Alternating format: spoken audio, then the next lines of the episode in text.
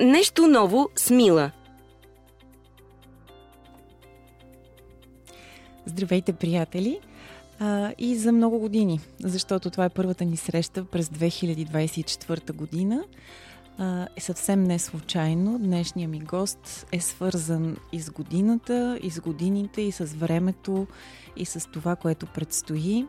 Изключително ми е приятно да ви представя Венета Матева, която а, допреди 5 години едва ли е предполагала, че днес ще ми гостува по повод новата си астрологична книга, защото Вени беше част от големия корпоративен свят. А, ще разкажем и твоята история, но първо добре дошла. Благодаря, Мила.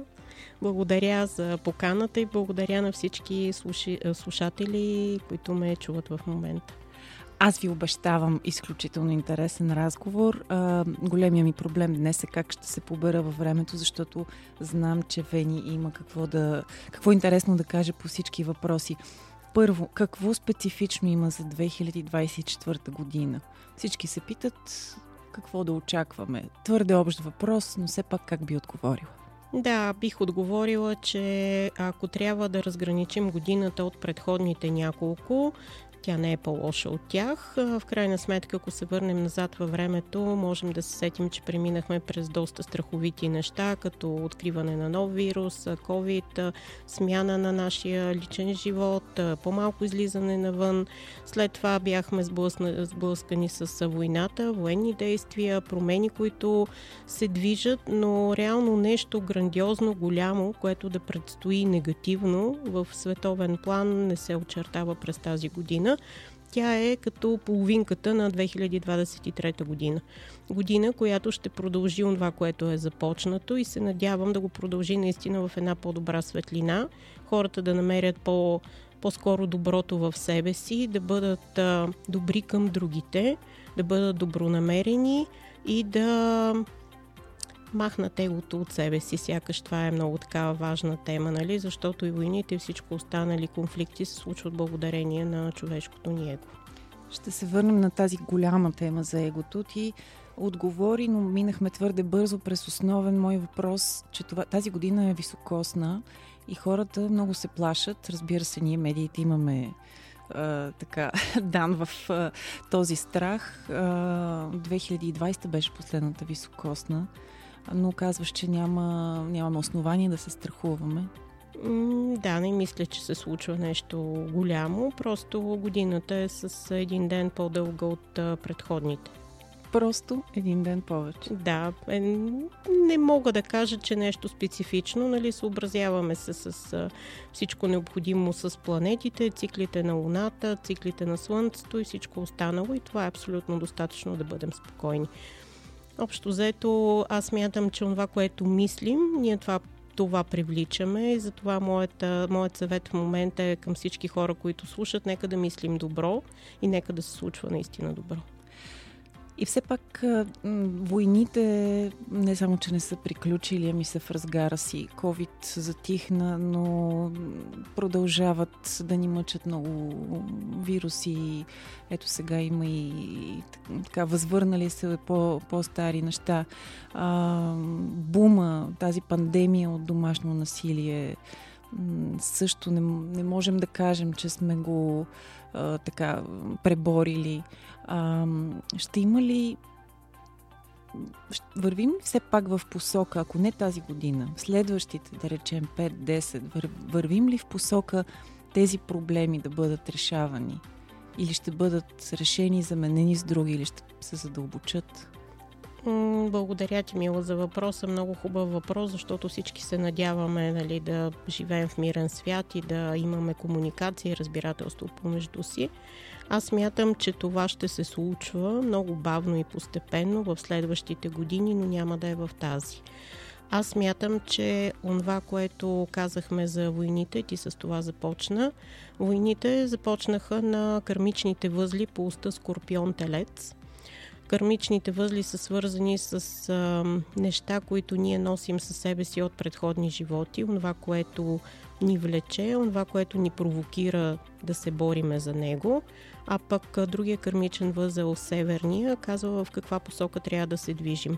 И когато в световен план, нали, по принцип планетите, възлите са пресечни, точките не са планети, минават подадени зодиакални знаци, те престояват там 18 месеца и задават конкретни теми. Когато започна войната, те бяха по уста Скорпион Телец, власт, влияние, пари, финанси, притежание.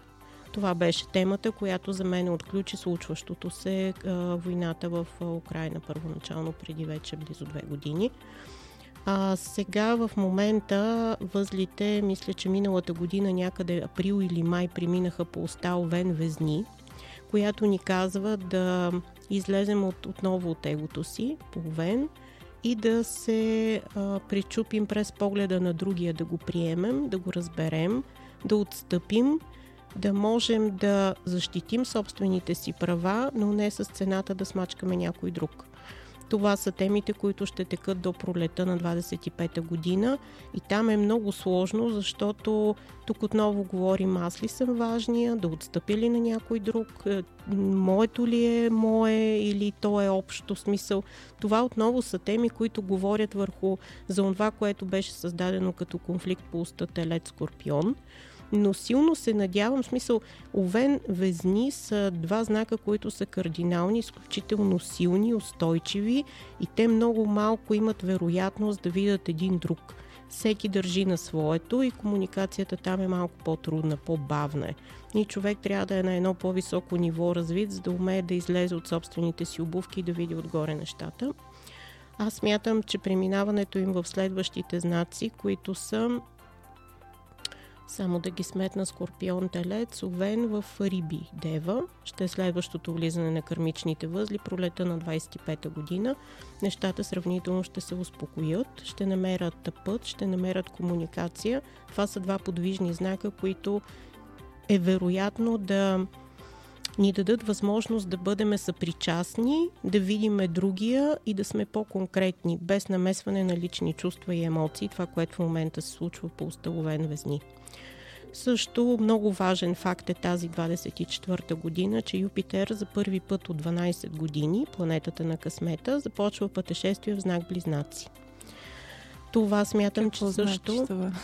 Ами, той в момента е в телец. Сега е много така плавно, баровски, се разхожда в готиния знак телец, който е пищен, уютен, пасивен, а, такъв важен, важен. В смисъл, аз харесвам телеца, разбира се, но Юпитер в Телец то е от миналата година пак пролета, влезе в Телец, сега е до пролета тази година, но 26 май в Телец. Телец е свързан с красотата, с козметичните процедури, с медицината, альтернативно, хра, альтернативната медицина, храненето, здравословното хранене. И ако се замислим, забелязваме тук напоследък колко много има нови методи за разкрасяване, естетически процедури и всякакви други такива неща, които ни карат да се чувстваме по-добре. По-луксозни. По-луксозни, по да ни е топличко, уютно, да ни е по-хубаво. Докато сега, преминавайки в Близнаци, той ще има намерението Юпитер до пролета 25-та година да раздвижи комуникациите, да създаде нови форми на комуникация между хората, да създаде нови мобилни апарати, нови коли, иновации в техниката, в комуникационните платформи също и като комуникация между хората, защото а, близнака, знак близнак, това е знака, който ни свързва. В момента ние с теб общуваме по-близнаци. Аз те чувам, ти ме чуваш, говориме се, чуваме се, разбираме се. Това е знак близнаци и реално влизайки Юпитер вътре ще засили комуникацията ни, чуваемостта ни, говоренето ни, което е добре, защото аз мятам, че когато хората имат разговор помежду си, те общуват, дори да си казват нещо не толкова хубаво в момента, това е информация, която би могло да се работи върху нея. Или с нашата мисъл и добри намерения. А, заляме с а, така нови нови е, познания и информация за идващото. А, оби, обичайно хората знаят за годината, че има ретроградни периоди, разбира се, плашат се от тях. Разбира се, вие астролозите винаги казвате, че няма място за страх, напротив има място за учене, но да кажем на хората, защото искат да го чуят, какви са ретроградните периоди, какво да очакват и от какво да не се притесняват. Меркурий обикновено, то е пакосника на зодиака. Аз си го представям като едно младо палаво момче, което така от време на време се вихри с зодиака и решава да се спре и да се върне и да види какво е свършил и какво сме свършили ние. Общо ни връща към стари неща. А Меркурий три пъти е ретрограден. Април е ретрограден между 4 и 26 април в знак Овен. След това е ретрограден август месец пак между 4 и 28, нали, по памет, но той като месец. Там е ретрограден в знака Лъв и Дева. И последно е ретрограден ноември, края на ноември до към средата на декември. Общо взето на ретроградните Меркурии е хубаво да знаят хората да не започват нищо ново, касаещо споразумения. Просто сме а, разсеяни, невнимателни сме, пропускаме, правиме грешки информацията, която трябва да достигне до нас, се разсейва по пътя, губи се, имейлите отиват в спам. Мисъл, такъв тип можем да очакваме като такъв проблеми. Тип са белите. Да, такъв тип са белите, не са кой знае какво, просто трябва да сме подготвени, но има, трябва да имаме в предвид и ретроградните сянки, защото аз наблюдавам, че дори да не е ретрограден периода, имайки в предвид сега, например, април месец, трябва да имаме в предвид, че от към 25-6 той вече започва да прави белички, без да е решил да стане По-рано, ретрограден. Нали? Да, и по-късно също. И да. по-късно също. А ретроградни Венери, М- между другото... това също е една голяма беля. Да, тя е по-голяма беля от Изпитвала Меркурий. Съм я, да. да. А, миналата година ще се върна на едно въпросче, което ми зададе и аз нямаше кога да отговоря относно ретроградната, относно насилието ме попита на жените. То се отключи точно в период на ретроградна Венера. Честно казано, аз като така позитивен човек очаквах от тая Венера да отключи едни бурни страсти, любовни приключения, някакви такива хубави неща човек да преживява. За съжаление и вероятно са се случвали хубави неща, но ето ние бяхме свидетели на едно заливане нали, на истината едва ли не излизаше тогава наяве, която Венера е любов. В ретрограден аспект, когато тя се връща назад, вади онова, което не е любов. Тази година нямаме, слава богу, ретроградна Венера, но джентълмена на зодиака Марс става ретрограден месец декември до февруари. Какво значи това? Марс също ще бъде ретрограден в Лъв, както Венера беше в Лъв, когато отключи агресията. Аз нямам добро усещане за този период. Марс е енергия. Това е в старогръцката митология Арес, бог на войната. Марс може да си го представиме също като едно такова категорично момче, което може да не се храни, може да не спи, той няма нужда от спокойствие от почивка, той има нужда да ходи на битки и задължително да се връща като победител. Когато обаче той става ретрограден, все едно му хващаме ръцете, връзваме го и му казваме няма да ходиш никъде тук, стой си на диванчето. Той няма как да е щастлив, няма как да се чувства добре. И отново в лъв, лъва е сцена, артистичност, изява. Реално неговото настроение в лъв би трябвало да бъде да разгръща всичките теми на лъва, когато той е ретрограден няма да може. И аз също очаквам гневни изблици, отново може би ще ставаме свидетели на информация свързана с насилие и така нататък. Но моля хората края на декември да не оставят нищо важно. И Меркурий ще бъде ретрограден и Марс. И двете планети. Запомнихме, а, нали знаеш, че сега ни слушат вероятно и скептици. А, даже се присмиват, даже се Да. подхилкват. А, какво казваш на скептиците? Аз не осъждам никой, всеки има да право да вярва на това, което пожелае да вярва. Разбира се, има различни хора, има хора, които не вярват в това нещо. Аз също, честно казано, относно самата астрология, не смятам, че човек трябва да става зависим от каквото и да е. В смисъл, аз като астролог и по принцип планетите ни съветват за определени периоди и цикли от нашия живот. Нито една планета не е редно да ни влияе напълно и да ни казва тук това ни е забранено или това ни е позволено В крайна сметка, каквото и да казват те, ние сме човешки същества и имаме право на избор. Интелект и воля, да. Интелект, воля, избор и нали, изборите, пред които заставаме, това, което правиме, ние си носим собствена отговорност. Така че скептиците нека да вярват на това, което искат да вярват. Аз нямам против, но не ми харесва, когато някой влиза в света на други и започва да го опреква или да го осъжда. Не е правилно да слагаме етикети Без на който и да било. Да. А, само още една скоба в, това отношение, доколкото знам, астрология се изучава в някои от големите световни университети или бъркам. Имаш ли такава информация? М- честно казано, не знам. Не съм чувала. Така съм чувала или чела, но както и да е, скептиците могат а, да ни слушат и да не вярват, но да внимават в края на декември. А, Вени, вредни ли са кратките хороскопи, достъпни в медиите? Не правят ли те от много хора скептици? Защото те често звучат Здравейте, Зодия Овен, днес не трябва да се постригва, защото може да падне тухла на главата му.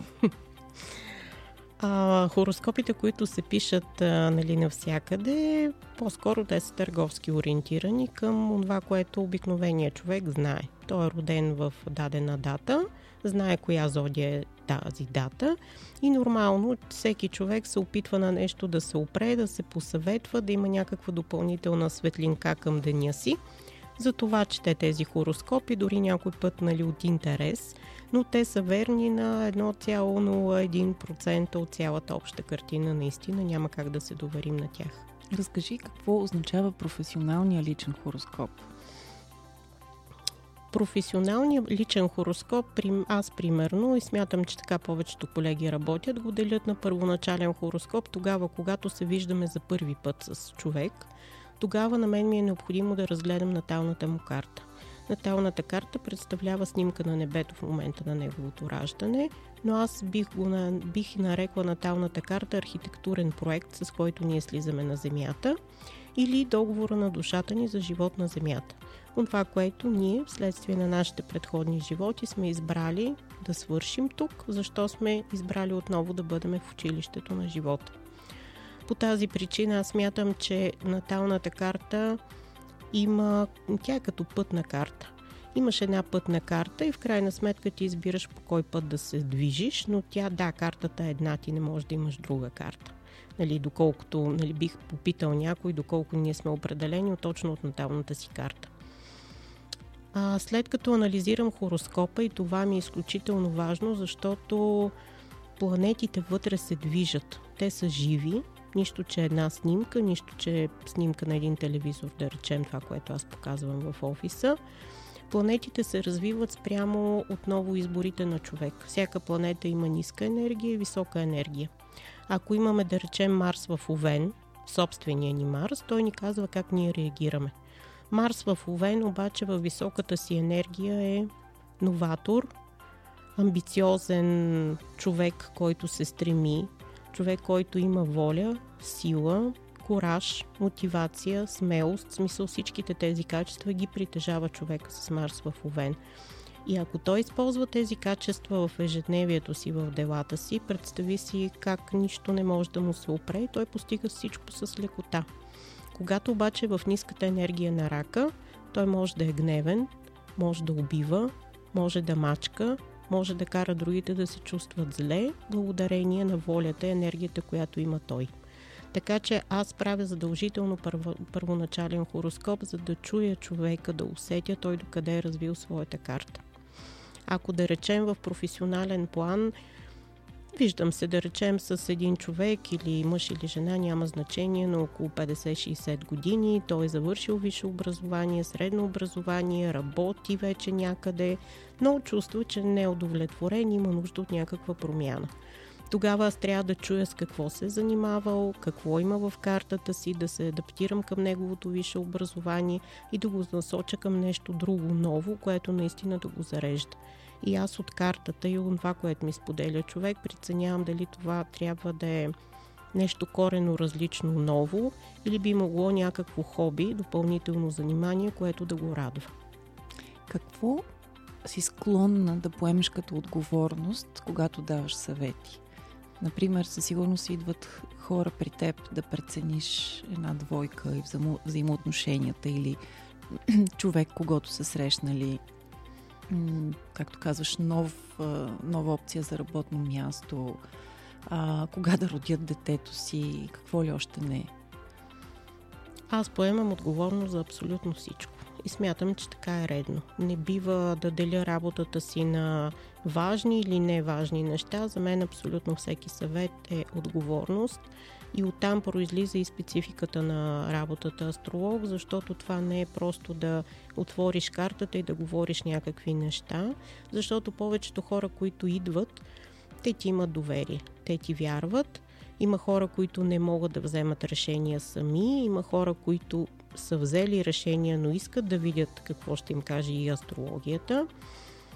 Много е деликатна работата, защото аз нося отговорност както за избор на дати за операция, така за козметични процедури, така за брак, така за раждане на деца. Това е дял от астрологията, така наречена елективна астрология. И за всичко, нали, аз нося отговорност за това, което казвам.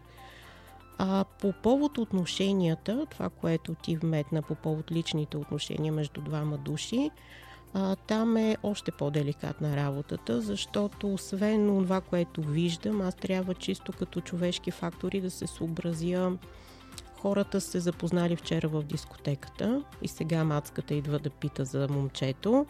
Те имат брак от 20 години, имат две дечица или е просто някаква връзка, в която хората са били силно привързани един към друг. В смисъл аз няма как да говоря за отношения, ако не се съобраза с действителната картина и етапа, в който е самата връзка. Има и голяма доза психология в, в работата ти. А, благодаря ти днес ми подаряваш новата си книга. Искам да поговорим за нея. Казва се Животът между кармата на Луната и мисията на Слънцето. Първо, обясни ми заглавието и второ, кажи, моля те, какво а, ще научим от тази книга. А, Луната говори за страшно много неща в нашия хороскоп. Това е най-бързо движещото се небесно тяло на небето. Знаем и сме чували, че се свързва и то е факт с приливи, отливи, сезони, деня, нощта, ин, ян, бащата, майката. Това е Слънцето и Луната. Луната като кармата от предходни животи. Това е единия нюанс на Луната. А, луната ни казва, аз си представям едно момиченце, което слиза. Душата сега казва, аз трябва да живея. Тя скача на земята, има на гръбчето си една раничка. Там си има, да речем, брадвичка, нощче, храничка, покривчица, смисъл неща, които тя носи в своята раничка. Това е нашия опит от предходните ни животи и той е свързан с нашата луна. Не само, но нали, в случая книгата е с луната и слънцето. Луната казва ние с какъв потенциал идваме отпреди какво знаем, какво умеем и кое нямаме нужда да учиме в момента. Реално, това, с което ние идваме от предходни животи, е нашия ресурс, с който ние можем да постигнем в момента целите си. Да речем една луна в Риби ли е, беше луната? Моята в Риби. Да, спомням си, че имаше някаква рибка, да. Около мен доста хора имат луна в Риби. Това е прекрасна луна за психоанализ, психотерапия. Това е луната, която има интуиция, уникална интуиция, в смисъл това е най-силната интуитивна луна. Тя е свързана с невидимия свят, с това, което виждаме, чуваме, усещаме. Тя е много нежна, много харизматична. Нейната роля е да даде на човека интуиция, да даде нежност, да даде сили, вяра. Вярата също е свързана с тази луна и умението да се доверява и на другите. Това е предизвикателството пък на тази луна. Така че това, което аз изброих, Мила, са неща, които ти имаш и ти трябва Раничка. да постигнеш в раничката, да, на гръбчето си имаш и трябва да провървиш пътя към твоята зодия, към твоето слънце. И реално ние имаме две точки, онова, което носим от предходни животи и онова, към което трябва да стигнем. Това е нашето слънце, нашата зодия. 12 са зодиите, знаеме всички. Имаме 12 типажа хора, които имат място тук на Земята. Всеки е избрал да се роди определена зодия, той има определена мисия в себе си. Тук в книгата, когато съм писала за Слънце, съм писала едно обращение за хората, родени с Слънце и обращение за хората, родени с Луна. Казвам им техните плюсове, сила и недостатъци. Какво значи хората родени с Слънце? Всичките рачета, например, всичките скорпиончета, смисъл всичките хора от една зодия, те идват от избрали са да бъдат този живот, тази зодия. Трябва да отговорим с книгата защо. Защо аз съм избрала да се рода скорпион, защо ти си избрала да се родиш рак, например, смисъл много ясно, точно, конкретно. Също, освен познаци, тук имаме планетите по домове като това е много важно да се отбележи, защото домова подредба на планетите, конкретика, дадена луна в съответен дом, такава книга няма написана до момента. Доста трудоемко беше като писано, като писане, но реално ни дава Говорим, пълна... че няма такава книга в света написана. Няма в света, Да чуят да. изрично милите ни приятели. Да, а, тук нали, няколко дни вече хората си я купили, четат и я получавам обратна връзка. Много хора се радват и казват, че е изключително добре поднесена информация, достъпно, а, топло със съвети и смисъл, нали, наистина да го прочетеш. Други им е трудно, защото има домове вътре, което ги обърква. Има моделен раздел в книгата, която говори за домове, ако някой има желание да разбере какво означава всеки дом. И реално, за да намериш информация за себе си, на теб ти трябва да, да си знаеш часа и да си знаеш в кой дом се намира дадената планета. Слънцето и Луната в случая. Има различни момента софтуери. на раждането. Да, в момента на нашето раждане. Има хора, които не си знаят часа, могат да го намерят в мястото на раждане, в общината, в което са родени. Ако не могат, има астролози, аз също правиме ректификация, намираме часа на раждане. Според, да обясним, според събития, събития които да. са ви се случили, професионалисти като Венета могат да а, намерят точния ви час на раждане. Аз не бих се доверила особено на хората в родилното отделение, защото никой от тях не му е приоритет и много често а, пишат а, малко по-късно часа. Mm-hmm. Така, или го закръглят. Или го закръглят. Това бебенце кога се роди ми беше а, към бе, 5. преди. Пиши Преди 40 минути някъде. Даже съм имал абсурдни случаи, в които ми казват, те ми записаха го на другия ден, защото там трябваше да се прави някакъв таргет на бебета, нали, един вид. Бебето да е в другия ден, нали, да има повече. химикалката на сестрата, да. да. А, да, но и на тях не има лесно, така че не ги съдим. Просто да. казвам, че аз не бих разчитала на това, докато с ректификация можеш да, да стигнеш да. до часа си на раждане. А, и извинявай, че те прекъснах, има софтуери в интернет, всеки може да си напише датата и часа и да да си знае в кой дом му е луната. Също аз нямам нищо против, ако някой има часа си на раждане, нека да ми пише през страницата или на Viber или както му е удобно или да звънне ще му провери и ще му каже къде е Слънцето и Луната му, за да може да си чете книгата спокойно, абсолютно безплатно. Ако имате нужда от координатите на Вени, можете пък да пишете на нас, например в Фейсбук или на редакционния имейл. Ние ще ви свържем с нея. Това, което пропуснах да кажа, че от години а, имаме така честа тя да работи с нас като астролог и а, всички нейни професионални и винаги така позитивни прогнози, които сте чели, да, това, са, това, са нейни, това е нейна работа, това е нейн труд, за който много ти благодарим. Да, продължаваме за книгата. Човек може да намери а, в кой дом е неговата луна и тук да прочете какво. какво може тази луна да свърши в този дом. Като всеки дом има професионална насоченост, насоченост свързана с нашите таланти, насоченост емоционална също, насоченост за изкарване на пари, за професия, за кариерно развитие или за допълнителна работа, която може да ни изкарва доход. Нали, абсолютно всичко. Ако искаш, дай ми един пример за дом, Мила, за да може да е по-ясно на хората. Ето, моя дом ти каза, че луната ми е в Риба, първи дом. В Риба, първи дом. Добре, много интересна позиция. Първо, рибешката луна е много нежна, нали всички качества, които аз описах нейни. Обаче на нея в момента и се налага да се изразява като един овен защото тя се намира в дома на Овена. Първия дом е свързан с енергията на Овена. Много интересно да обясна, че в мястото, където съм описвала Слънцето, съм се постарала, за да е така нагледно човек, четейки да може да си представи какво означава един дом, да опиша бита на дома. Да речеме бита на дома на знак Близнаци. Той, тъй като е комуникативен знак, неговия дом със сигурност няма да е далеч от центъра на града. Той ще иска да му е близо бара, да му е близо дискотеката, да е близо до приятели и до всички транспортни средства. Това не е знак, който би избрал да живее далеч в гората, както би избрал, да речем, Скорпиона. Скорпиона. Да. И реално описвам мисля, че даже съм описала един купон, който тече в дома на близнака и съм описала как този стопанин възпитава дечицата, които са отгледани в неговия дом. Твоя дом е първи дом, нали? Това е дома на Овена. Тук съм описала независимо луната в кой знак е. Ето, хубав е, хубава е контраста мила при тебе, защото рибата е много противоположен знак на Овена. И тук имаме една нежна, харизматична рибка, нежна, а, специфика, характер на човека, който обаче трябва да бъде овен. Което хич не е лесно, нали? А защо трябва?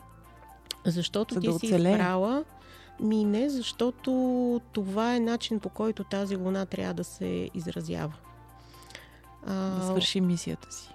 Да, смисъл мисията е Слънцето, в случая не говориме за, за Слънцето, но Луната казва къде аз трябва да внедря това, което мога и умея. Първи дом е на Овена, в нови начинания, да инициирам нови неща, да не се страхувам, да показвам на хората, че човек колкото и да е крехък и да изглежда нежен и красив, трябва да бъде устойчив на бури и на промени. Не ти е лека мисията. Не, не ми е лека мисията, но на всеки го мисията не е лека и освен това забравихме да кажем, но няма добри и лоши зоди. Абсолютно, да. да. Това беше потика всъщност да напиша книгата. Няма добри и лоши зоди, няма добри... Не, може би има добри и лоши аспекти, но те се отработват. Всек, всяко едно е създадено да. за да има смисъл. И ти вметна това, че хората, които я четат, може би в предварителния ни разговор, намират смисъл. А, аз искам наистина да ви призова да намерите тази книга Животът между кармата на Луната и мисията на Слънцето, защото тя е книга, която ще остане в библиотеката ви и ще а, бъде отваряна дълги години. А, ще служи на много хора. А, така, можем още много неща да си, да си кажем, но искам да те заведа малко в бъдещето Астрологията и бъдещето, мислила ли си върху това? Астрологията и изкуствения интелект ще бъде ли заменена или ще бъде подпомогната? Мислила ли си в този план или може би изчислявала? Когато учих курсовете по астрология, моят учител казваше, че астрологията е под знак Водолей. По простата причина, че вижда бъдещето че е креативна, че е независима, свободолюбива, защото всеки има право да интерпретира спрямо собствения си потенциал на познания.